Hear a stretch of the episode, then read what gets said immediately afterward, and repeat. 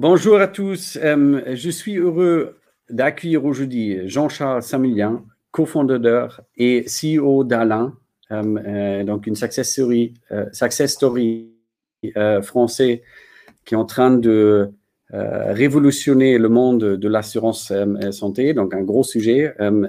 et Jean-Charles, il est connu pour être le cofondateur de ce business, mais il est aussi auteur euh, d'un livre sur la culture et sur l'organisation de son entreprise qui s'appelle Healthy Business. Donc là, il y a le lien aussi avec la santé, bien choisi.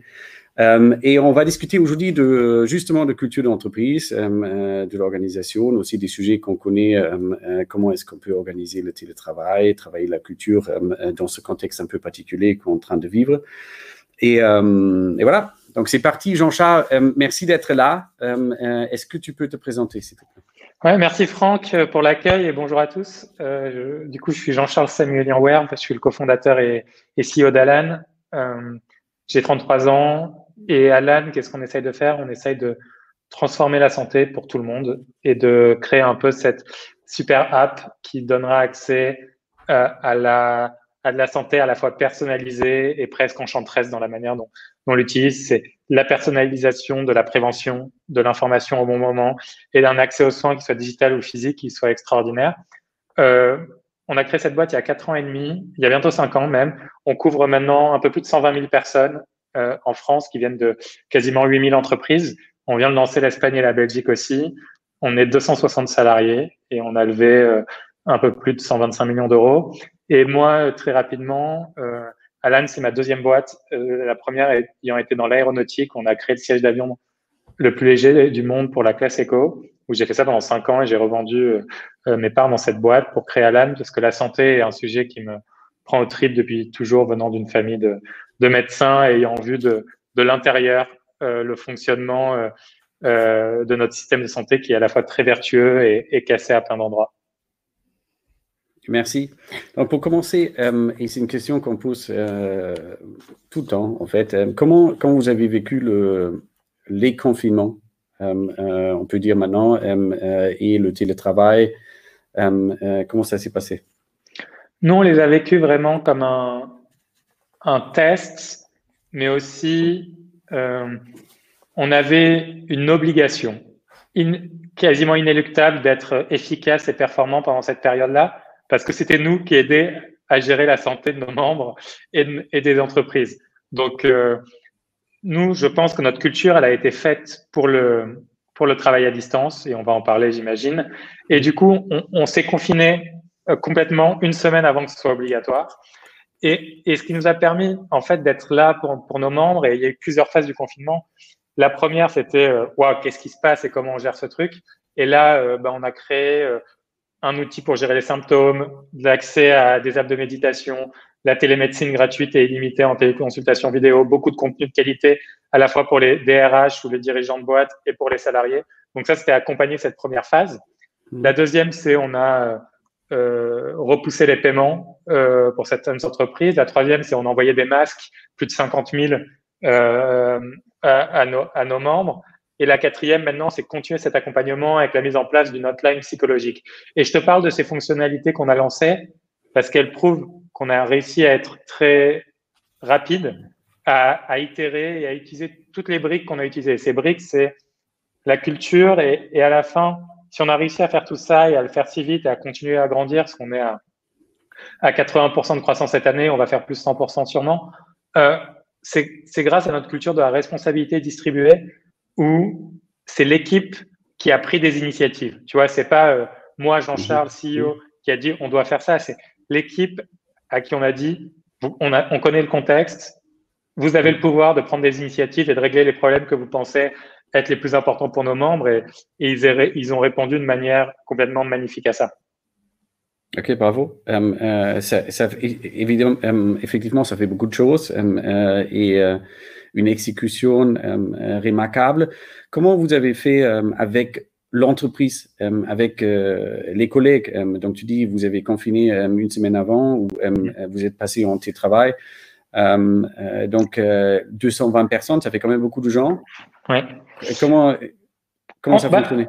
Nous, dans les faits, on avait une culture du télétravail. Donc, euh, on avait déjà des gens qui étaient complètement en, en, remote, en télétravail complet. On avait déjà des gens qui étaient en part-time télétravail. Donc, et on avait une culture qui est associée sur la transparence radicale, la responsabilisation, la confiance, euh, et, et, une culture de l'écrit et de la synchrone. Donc, on était notre ADN à la base, c'est le télétravail, même si on a des bureaux, parce que on pense qu'il y a des gens qui ont envie d'être au même endroit et c'est trop bien de déjeuner ensemble, d'avoir des salles avec des tableaux blancs le principal de, notre job était déjà en, asynchrone. Je pense l'enjeu qui était important, c'est continuer à, surcommuniquer en interne. Donc, euh, on a augmenté, continué à, communiquer beaucoup sur les risques, euh, comment envoyer la situation et être vraiment très transparent et candide. C'est euh, ne pas dire que tout va aller bien si on ne sait pas.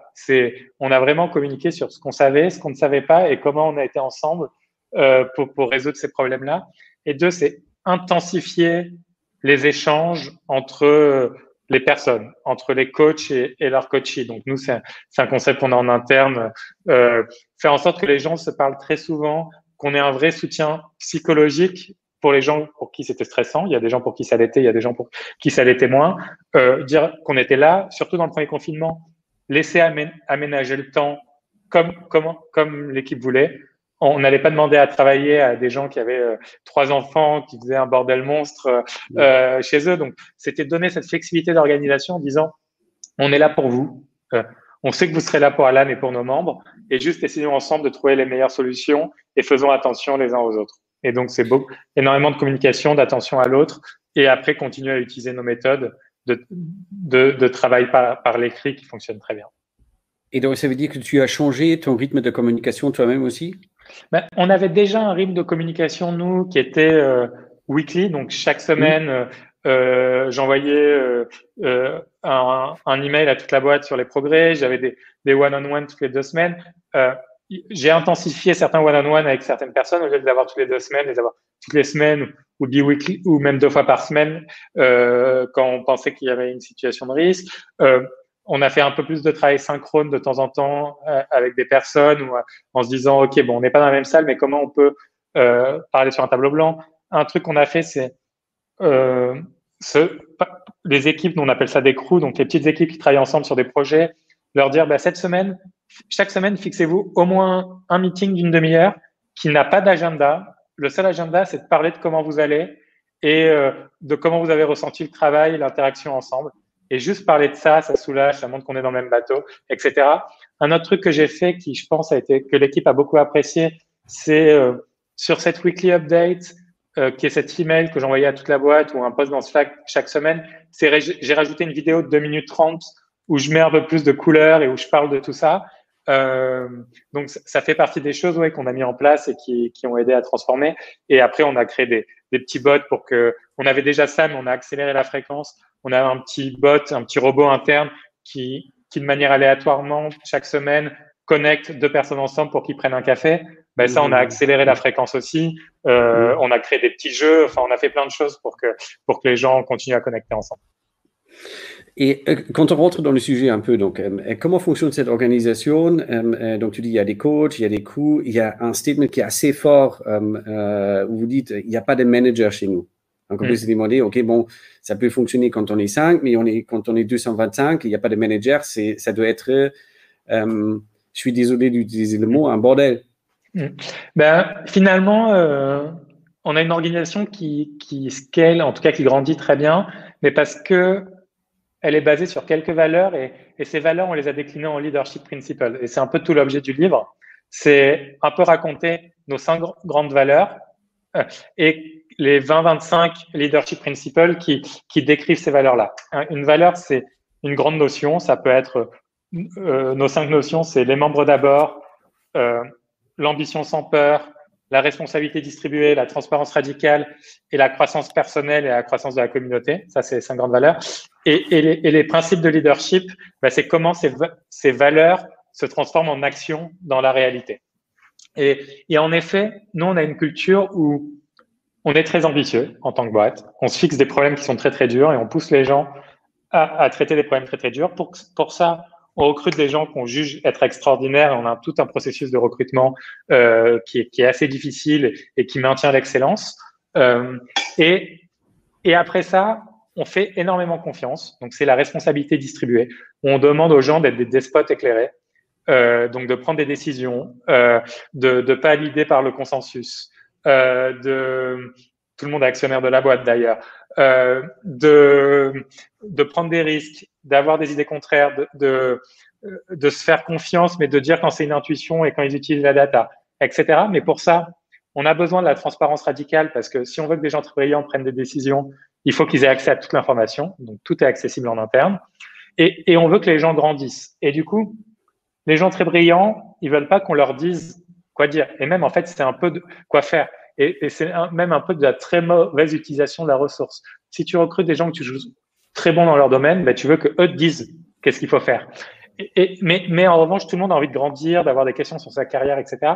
Donc, on a éclaté le rôle de manager, qui est, je pense, très connoté, qui a une sémantique qui est très lourde, en plusieurs choses. Le coaching, donc on a des coachs internes qui sont des gens qui vont t'aider à grandir. Donc toutes les deux semaines, on va se parler et on va pas parler de d'opération, pas ce que tu as réussi et pas fait la semaine dernière, ça on a d'autres outils, mais on va parler de ta croissance personnelle, de qu'est-ce que tu as envie d'apprendre, là où tu as bloqué et ça t'a frustré et du coup comment on peut t'aider, qu'est-ce que tu veux développer comme talent, etc., etc. Et donc ça, c'est vraiment une conversation qui aide à la croissance. Après, sur des projets, ben, on peut avoir des gens qui sont des leads de projet, mais ils sont pas nécessairement les coachs des gens dans le projet. C'est vraiment très séparé. Et donc ça, c'est de l'animation et de l'organisation dans le pro, euh, d'un projet. Et après, un rôle des coachs parfois dans des boîtes, c'est de penser aux promotions, aux choses comme ça. Ça, nous, on l'a éclaté sur l'organisation. On a un processus de review. Les gens sont review par euh, cinq, personnes, ils font une self-review, il y a une grille pour la promotion. Donc, tout ça est faire confiance au système et euh, donner beaucoup de contexte et faire grandir les gens pour qu'ils puissent prendre des bonnes décisions et, et, faire en sorte que ça marche avec de la transparence radicale. Et donc, quand je regarde euh, à travers de, euh, de, ce que tu dis, ce que tu écris dans ton livre, euh, il y a ce rôle de coach, il y a des noms euh, des connotations euh, euh, qui changent à chaque fois. donc, dans une boîte traditionnelle, on va avoir les départements, des équipes, il y a des business units, et là, il y a des communautés, des crews, il y a des coachs. après, quand on rentre un peu dans l'essentiel, on voit il y a beaucoup de fonctions organisationnelles qui sont tenues par le coach, mais il s'appelle justement, il, euh, s'appelle pas manager, donc euh, euh, c'est en principe en quelque sorte peut-être un manager, comme on le connaît dans, le monde traditionnel, mais il s'appelle coach. Il n'a pas toutes les fonctions. Il a, un rôle qui est bien posé, je veux dire, qui est justement avec une notion, avec une sémantique qui est très, très travaillée, très choisie, très différente.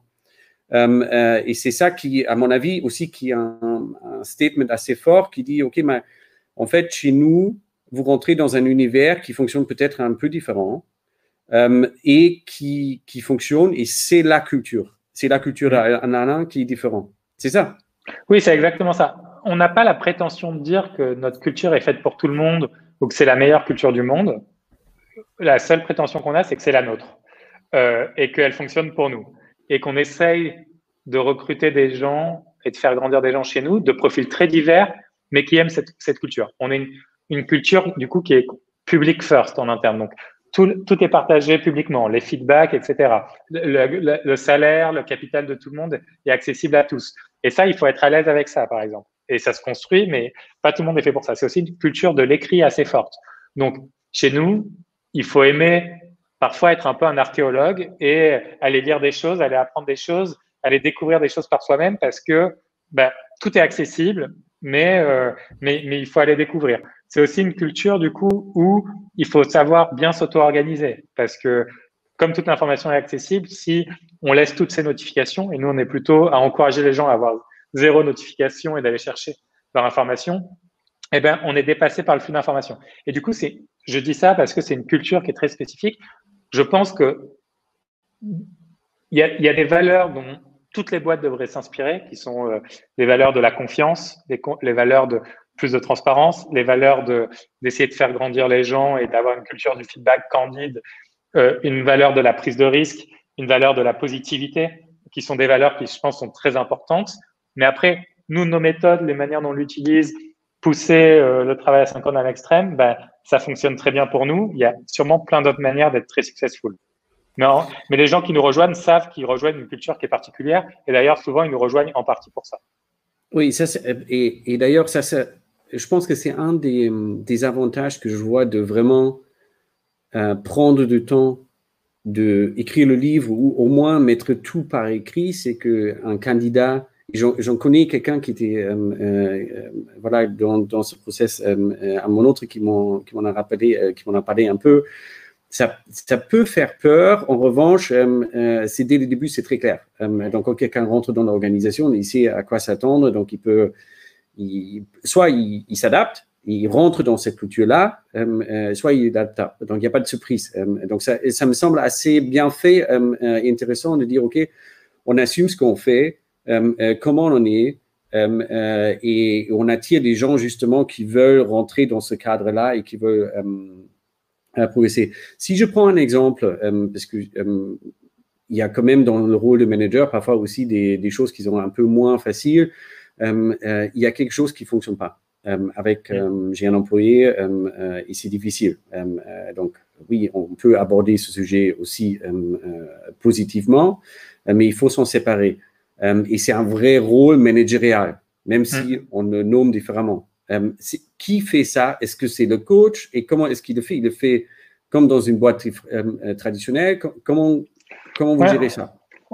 Il nous arrive assez régulièrement de nous séparer des gens et on essaie de faire en sorte que on les accompagne vraiment à la fois psychologiquement et, et financièrement dans leur prochaine étape. Je, pense que c'est très important et c'est c'est jamais leur faute, c'est que ben, ça n'a pas pris dans notre contexte. C'est ça, je pense, très important de dire.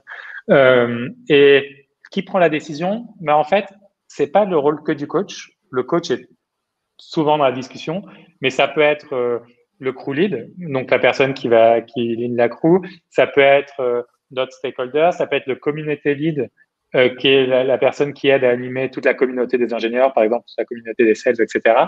Euh, ça peut être une autre personne qui interagit. Après, ce qu'on fait, c'est qu'à chaque fois, un, on essaye de donner euh, un warning clair euh, euh, tout en étant, restant positif en disant on a envie que tu réussisses. C'est pas un warning formel pour te dire se, se, protéger légalement. C'est un warning pour dire on espère que tu vas grandir et qu'on va t'aider surtout et qu'on va investir l'énergie pour que ça marche. Mais après, on fait pas des plans d'amélioration sur six mois qui, je pense, euh, mettre les personnes en risque et sont agréables pour personne. On préfère arrêter plutôt vite dans des très bonnes conditions. Mais, mais là aussi, c'est une discussion qui est prise avec plusieurs stakeholders, à l'écrit, documentée, euh, et, et, on est sûr de, de, peser les pour, les contre. Est-ce que c'est une question de performance? Est-ce que c'est une question de comportement? Est-ce que c'est une combinaison des deux? Et, et, on essaye aussi d'être euh, transparent avec l'équipe sur euh, comment cela a été fait et pourquoi, parce qu'on on a cette responsabilité vis-à-vis de l'équipe. Et de manière plus générale, donc euh, là c'est un sujet de performance. Euh, quand on entend les, les, mots que tu utilises et quand tu décrives euh, ton organisation, la culture, euh, on peut se demander, mais comment vous gérez la performance? Après, on voit que ça fonctionne. Hein. la boîte fonctionne bien, l'aventure avance bien mais on a l'impression, bon, c'est, est-ce que c'est, c'est que du hasard? Euh, Est-ce que c'est une performance qui est gérée, pilotée? Comment, comment tu gères la performance? Enfin, on est une boîte euh, d'excellence et de, et de performance. Euh, la question qu'on se pose, c'est bon, déjà, il y a les rôles qui sont purement opérationnels et les rôles qui sont purement créatifs, qui sont plus créatifs. Sur les rôles purement opérationnels, ben, c'est et en fait, il y a très peu de rôles qui sont 100% opérationnels parce qu'on essaye que tout le monde euh, contribue à plein de choses. Mais, mais là, euh, bah, il y a quels sont les KPI qu'on va, qu'on va mesurer? Donc, euh, en effet, la partie de la performance d'un commercial, bah, ça va être euh, par rapport aux chiffres, aux revenus que le commercial rapporte. Et ça, on a des dashboards, c'est extrêmement transparent. on a une grille de salaire et, et, et, et d'accès au capital. Et pour chaque niveau, bah, on sait à peu près quelle performance il faut.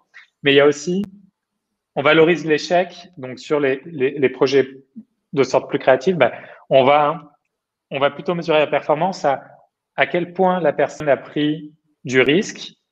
Euh, Est-ce que la personne a utilisé une méthode qui nous semble intelligente sur ce risque? Et si la personne a, a, bah, réussi, bah, c'est très facile de voir le succès. Et si la personne a échoué, qu'est-ce qu'on a appris? Est-ce que l'apprentissage a eu beaucoup de valeur pour la boîte?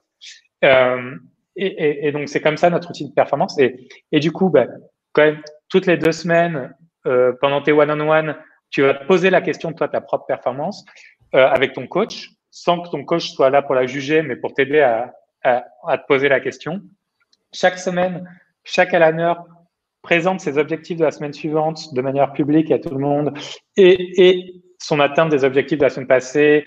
Et là, ça permet de poser la question, est-ce que je suis en train de me concentrer sur les bons problèmes? Est-ce que je suis performant? Les gens se posent des questions les uns les autres, se challenge, s'aident beaucoup aussi. Et du coup, chacun, en fait, s'auto-organise euh, pour être sûr d'être sur la bonne voie. Et après, tous les six mois, on a des, un process de review où il y a plein de questions autour de, euh, bah, autour de, de, de, ce qui a été réussi, de ce qui a été appris, de ce qui a été raté, euh, de comment la personne exemplifie nos leadership principles et de la performance par rapport au niveau et par rapport à la grille euh, pour chaque niveau. Donc pour, pour chaque pour chaque communauté, ben, il, y a une, il y a une description à chaque niveau de ce qu'on attend, d'un ingénieur niveau D, d'un quelqu'un du service client niveau D, etc. Et, et, du coup, on se réfère à ça pour mesurer la performance. Et donc, euh, quand tu parles des niveaux, par exemple, tu dis mm. il y a la transparence totale, donc euh, mm. euh, il y a des grilles de salaire, il y a, il y a des normes aussi, euh, et ça peut avoir euh, des valeurs différentes. Donc, dans l'équipe commerciale, souvent, le, le, titre, par exemple, le norme, ça mm. peut jouer un rôle. Hein. Les salaires, ça peut jouer un rôle. Et parfois, tu vas avoir quelqu'un qui sort d'un poste qui peut-être a gagné beaucoup d'argent par rapport à quelqu'un d'autre qui a une passé ou un moins. Souvent, on se compare par rapport au passé.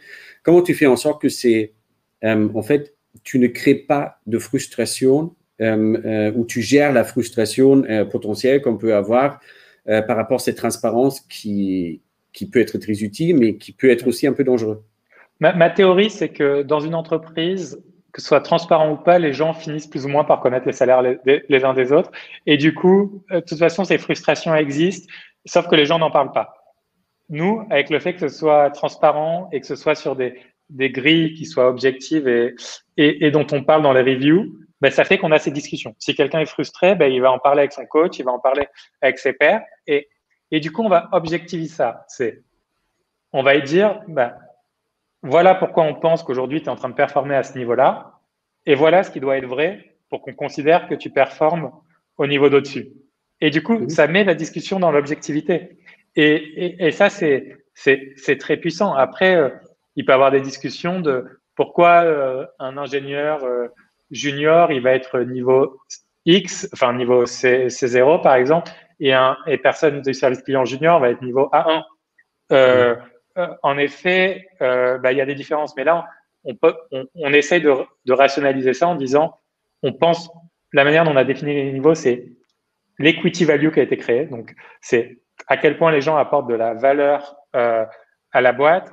Et il est assez probable qu'un ingénieur puisse coder quelque chose qui euh, fait le travail de plusieurs personnes du customer service. Mais je le dis comme ça de manière un peu, mais on a ces discussions qui sont des vraies discussions hein, intelligente et qui on essaye de faire en sorte que tout le monde gagne très bien sa vie, euh, mmh. que tout le monde soit intéressé au capital et que on mesure au mieux l'impact. Ok. Et donc pour l'instant, ça, ça, fonctionne. Pour l'instant, ça fonctionne extraordinairement bien. Pour avoir vécu les, les deux situations euh, qui étaient dans ma première boîte, on n'était pas du tout transparent sur les salaires euh, et euh, ben, j'avais l'impression d'avoir tout le temps des discussions salariales. Mmh. Euh, et de la négociation. Et chez Alan, mmh. on en a très très peu. Et quand on en a, elles sont très saines. Ok, très bien. Je pense que ça, c'est un, best practice aussi euh, pour d'autres boîtes. Et euh, parce que euh, tu parlais aussi de euh, l'asynchrone, le travail asynchrone ou synchrone.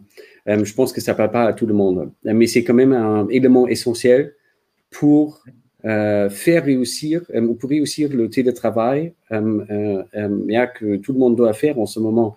Donc, est-ce que tu peux partager un peu plus comment ça fonctionne? Qu'est-ce que ça veut dire déjà? Hein? Et comment ça fonctionne et comment, en fait, tu peux mettre ça de manière très pragmatique en, en œuvre? Le, du coup, le travail asynchrone, je vais le définir en opposition du travail synchrone. Le travail synchrone, c'est on doit être tous dans la même salle au même moment pour prendre une décision. Et le travail asynchrone, c'est on peut être à des endroits différents, à des moments différents pour prendre une décision. Euh, Qu'est-ce que ça veut dire dans la réalité? Ça veut dire que la plupart de nos décisions sont prises dans une sorte de forum interne, euh, comme les forums dans les années 2000 ou, ou comme Reddit aujourd'hui, qui a quand même 40 euh, millions de daily active users, je crois. Euh, et, et du coup, si j'ai un problème à résoudre, une idée, un design que je veux présenter, ben, je vais ouvrir ce qu'on appelle une issue chez nous et où je vais décrire l'étendue le, du problème que je vais régler, quels sont les trucs que je veux pas régler dans cette question? Euh, je, vais, je vais donner du contexte qui peut être des données, de l'information, des décisions qu'on a prises dans le passé. Je vais fournir euh, ma proposition. Je vais taguer des gens comme si je les taguais dans Twitter ou Instagram. Mmh. Euh, et je vais donner une timeline. Je vais prendre ma décision dans les 48 heures. Et, et là, ben, les gens vont contribuer à l'écrit quand ça les arrange, du coup, euh, et jusqu'à arriver à une conclusion euh, que le honneur de, de l'issue, le responsable, va prendre, qui doit pas être consensuel, qui doit être la meilleure décision que la personne pense prendre à ce moment-là.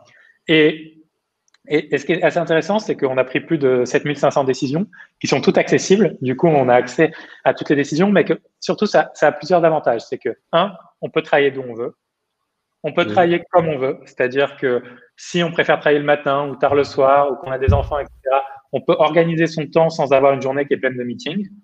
Euh, c'est plus la voix euh, la, la, la, plus forte qui gagne. Et là, on est, on est deux hommes blancs avec une voix qui porte. Donc, euh, dans une salle de réunion, c'est assez facile pour nous de parler. Euh, et, et, ça, quand on passe par l'écrit, ben, c'est plutôt la meilleure idée qui gagne. Ça pousse aussi, du coup, à des points de vue plus divers, à plus d'égalité des chances dans les idées. Ça, ça, ça, pousse à aussi se concentrer plus sur la data euh, euh, et sur la qualité de l'argumentation. Et, et, encore une fois, ça fait une base de savoir qui grandit en permanence. Donc, on pense que, que c'est très puissant de créer cet outil-là de discussion interne qui permet de prendre la plupart des décisions. Ce qui ne veut pas dire qu'on ne crée pas des... Je pense qu'on peut être très, très créatif en asynchrone, et on l'a prouvé plus d'une fois, parce qu'en lisant les, les idées des autres, ça génère plein d'idées, mais aussi on pousse les gens à se dire, si vous voulez vous mettre à deux sur un whiteboard, et tu vois là derrière moi, il y a des whiteboards et il y a des, des whiteboards dans toutes les salles, faites-le. Euh, ça, c'est hyper important. Mais on pense qu'être plus de deux ou trois pour un brainstorm, c'est très très peu efficace. Donc, euh, on, est, on essaie que les décisions structurelles euh, à plusieurs personnes soient prises à l'écrit et, avec beaucoup de monde. Si je donc cet exemple, par mon expérience, moi j'aime bien aussi avoir des gens proches. Euh, euh, c'est, moi, je trouve que c'est plus facile d'aller euh, 5 mètres et échanger rapidement. Euh, et c'est peut-être parce que j'entends quelqu'un, j'entends une discussion, je, dis, je parle d'un sujet et quelqu'un qui est derrière moi qui dit, en fait, vous cherchez un contact dans cette boîte, moi j'en ai. et donc c'est la, la, proximité physique qui peut créer donc une rapidité euh, euh, qui peut aussi, je pense, créer des itérations euh, d'échanges. Et surtout quand on est dans un monde de, de start-up scale-up où on crée, on développe des nouveaux modèles, en fait, cette créativité, cet échange, ces itérations sont très, très importants, par mon expérience, parce qu'on on apprend plus vite, on échange plus vite, euh, euh, avec parfois peut-être l'avantage que tu dis, tu n'as pas écrit, euh, yeah, donc il y, a aussi des, des downsides ou des, des, désavantages. Mais comment tu, comment tu trouves le bon équilibre entre, oui, on a cet avantage de asynchronité avec euh, tous les écrits, etc. Mais est-ce qu'il manque pas parfois la vitesse, euh, les itérations, des échanges en physique euh, rapides qui vont permettre d'aller vite? En fait, on a une capacité d'aller très très vite à l'écrit. C'est ça qui est assez étonnant quand on s'habitue, c'est qu'on est capable de pousser plein d'idées, des idées très créatives à une vitesse assez hallucinante. Euh, on est capable aussi, euh, bah, via l'écrit, de voir euh, bah, tous ces trucs de ah je cherche un contact là, bah, en fait c'est hyper facilement accessible, c'est recherchable. Il y a des gens du coup qui sont pas dans la même salle mais qui sont à six salles qui peuvent y répondre aussi. Donc en fait, pour moi j'ai l'impression qu'on étend en fait la proximité à toute la boîte et que c'est assez mmh. puissant. Après, parfois la maïotique du discours oral euh, a aussi de la valeur. Et du coup, on encourage encore une fois les gens à se dire, OK, là, vous êtes bloqué dans une issue, parlez-vous à deux pour essayer d'être sûr de vous comprendre. Ou, euh, ou traiter ce sujet-là.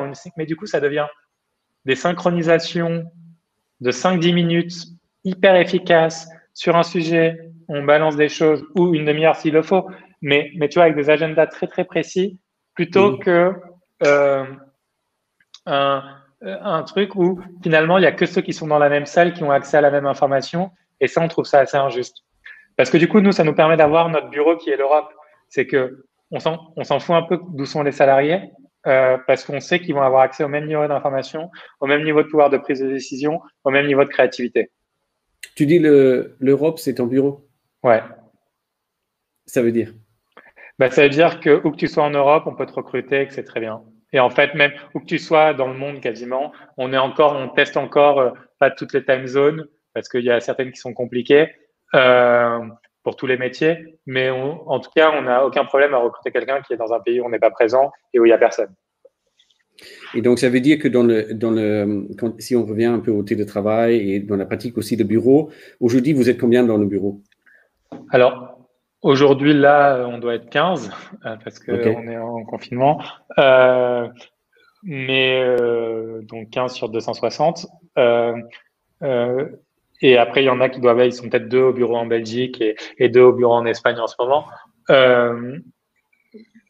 Donc, on a une grande partie des gens, mais tu vois, on a des salariés qui sont à, Reims, à Marseille, à Lyon, à Lille. On n'a pas de bureau là-bas.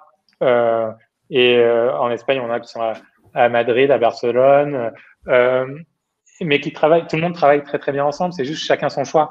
Et on donne de la liberté. Il y a des gens qui adorent être au bureau il y a des gens qui, ont, qui préfèrent être euh, pas au bureau ou de venir de temps en temps, ou venir toutes les deux semaines, ou venir toutes les semaines. Et, et on donne cette flexibilité à l'équipe pour que ils soient les plus performants possibles. Et je pense que pour être le plus performant possible, il faut avoir le meilleur contexte possible. Et du coup, on essaie de créer ce meilleur setup. Et donc, tu penses, euh, si j'entends bien, tu penses qu'à long terme, même parce que là, c'est une phase un peu particulière, mais si on se projette, euh, on va dire d'ici un an, euh, ça, va ressembler à quoi le bureau? Euh, Tu auras beaucoup moins. donc, je ne sais pas, est-ce que tu as aujourd'hui, donc, en capacité normale, tu peux accueillir combien de personnes? À quoi ressemble un peu le bureau? Et qu'est-ce que tu penses que dans un an, ça va faire quoi? Le... bureau, je pense qu'il faut continuer à en créer un, un lieu avec beaucoup de salles, euh, pour faire des whiteboard sessions, parce que ça, c'est un avantage. Donc, c'est ça, on en a beaucoup et on continue à investir là-dessus. Mais en effet, maintenant, on a des zones, on a des bureaux attitrés, donc des endroits où des gens euh, qui savent qu'ils viennent au moins 4 jours sur 5 et là, et des zones libres où il suffit de venir et, et, et, et, de se poser. Et ça, ça va continuer. Donc, je pense que notre besoin de mètres carrés par salarié est en train de réduire parce qu'on a de plus en mmh. plus de gens flexibles et de moins en moins de gens qui viennent. En revanche, continuer à avoir des lieux qui sont extraordinaires, qui sont propices à la créativité, qui sont propices à l'échange et que les gens déjeunent ensemble la journée et de la sérendipité, ça, on va continuer parce que il y a, y, a, y a, des gens de l'équipe qui adorent ça. Euh, et, et, et, l'idée, c'est de trouver la bonne combinaison entre avoir un lieu qui a un vrai flux, un flux pour euh, euh, travailler de manière très concentrée dans le silence à certains endroits, passer des calls à d'autres endroits, pouvoir faire des whiteboard sessions, euh, avoir un board meeting, même si maintenant ils sont en remote, et avoir des trainings, etc. Et, et donner la flexibilité pour ceux qui n'ont pas besoin d'être là, d'avoir accès à la même information, à la même qualité de travail, etc. Et on essaie de mélanger les deux. OK. Et euh, euh, pour revenir un peu donc, sur l'organisation et aussi sur le contexte, comment tu gères le onboarding de recrutement tu leur donnes euh, le livre et tu dis euh, lis ça et après décide si tu veux encore postuler, euh, venir ou c'est comment tu fais et comment tu fais aussi pendant ce pendant ce contexte particulier? Ben, bah, y, y, a, en effet, il y a deux étapes. Il y a le hiring process, le donc processus de recrutement, et après il y a l'onboarding dans la boîte. Dans le processus de recrutement, en effet, on a euh, euh, on, on, partage beaucoup d'informations avec les candidats sur nous, etc. Il y a un entretien qui est quasiment dédié qu'à la culture. Et la dernière étape, c'est ce qu'on appelle le full day, où la personne vient travailler avec nous sur un projet pendant une journée et elle voit vraiment comment on opère de l'intérieur, nos outils, notre fonctionnement, et, on arrive à faire en sorte que la personne voit ça à distance aussi. Euh, donc ça donne une très bonne visibilité de la culture de la boîte, de qui on est, de comment on opère. Et après, quand tu arrives, là, il y a un travail d'onboarding qui est considérable, qui est un, en effet, tout est documenté. Donc, tu as le contenu du livre qui est accessible en interne, avec des vidéos, euh, de l'audio euh, en plus. Tu as la documentation à peu près sur tout. Donc, il y a beaucoup de lectures. Tu as trois personnes qui t'accompagnent. Tu as ton coach, euh, mais tu as aussi un, ce qu'on appelle un role buddy, qui est quelqu'un qui va, avec qui pendant les deux premiers mois, tu vas quasiment parler quotidiennement de ton rôle et apprendre sur ton rôle. Un cultural buddy, qui est quelqu'un qui va, pendant ces deux ou trois premiers mois, t'aider à comprendre la culture. Euh, tu as euh, un QA avec les fondateurs, euh, tu as euh, des sessions de training, euh, tu as des vidéos, tu as des quiz. Donc, tout est fait pour que tu apprennes, tu commences à mettre la main à pâte très tôt et tu puisses poser des questions en permanence. Ok. Et, et donc, qu'est-ce que tu veux dire? Est-ce que ça ne fait pas peur aux gens? Cette question, il y, a, sûrement des gens avec qui ça fait peur et il y a plein de gens à qui ça fait pas peur. Et il y a plein de gens que ça excite. Et heureusement, euh, euh, il y a plein de gens qui sont vraiment géniaux, euh, que ça excite et qui ont envie de venir. On a rendu cette culture le plus intelligible possible, le plus facile possible à appréhender. et voilà, et Alan n'est pas fait pour tout le monde, mais Alan est fait pour beaucoup, beaucoup de gens de profils très divers. Et ça marche hyper bien pour, pour, pour, la, pour la grande, grande, grande majorité. Donc, voilà, et je pense qu'il faut, pour nous rejoindre, il faut être passionné euh, par les problèmes complexes, passionné par la santé, euh, aimer être entouré de gens qui te challenge, avoir envie de grandir. Euh, mais quand c'est le cas, euh, je pense qu'on a un environnement très très sain pour faire ça. Euh, après, j'ai vu que tu, tu parles d'un outil Office Vibe. Ouais. C'est quoi ça? Office Vibe, c'est un outil qui est, assez, qui est très important pour nous et c'est dans la boucle de feedback une de nos valeurs, c'est que les, les améliorent la boîte, mais c'est aussi qu'ils soient heureux. Et la vraie métrique de notre succès, c'est qu'on ait des salariés heureux euh, parce qu'ils travaillent sur des choses intéressantes avec des gens qui sont bien, sans ego et sans politique. Euh, du coup, et, et, et, du coup, chaque semaine, chacun des Alaners reçoit des questions de manière anonyme euh, où ils peuvent répondre. Et qui nous donnent des indices sur leur well-being, sur est-ce qu'ils sont bien coachés, euh, sur est-ce qu'ils croient à la stratégie de la boîte, est-ce qu'ils recommandent Alan. Et ça nous donne des bons outils pour voir si euh, ben, on est toujours un, un, esprit sain dans un corps sain et qu'on est toujours une boîte épanouissante et s'il y a des problèmes, les régler. On a d'autres outils. Chaque mois, il y a une full team rétro qui est euh, un moment où tous les membres de l'équipe peuvent dire les choses dont ils sont heureux, euh, les choses sur lesquelles ils sont neutres et les choses sur lesquelles ils sont pas contents. Et, et comme ça, on, on a une to-do list sur le mois suivant de ce qu'on doit améliorer et sur lequel on, on fait les choses. Comment ça fonctionne? C'est une boîte à lettres? C'est un Aujourd'hui, c'est un, c'est un board Trello où les gens chaque mois vont mettre il y a trois colonnes le bien, le moins bien et, et, le neutre. Euh, et après, les gens peuvent mettre des commentaires, peuvent voter et on va euh, sélectionner le, les choses les plus intéressantes tu, as utilisé deux mots là, euh, ego et politique. Hmm.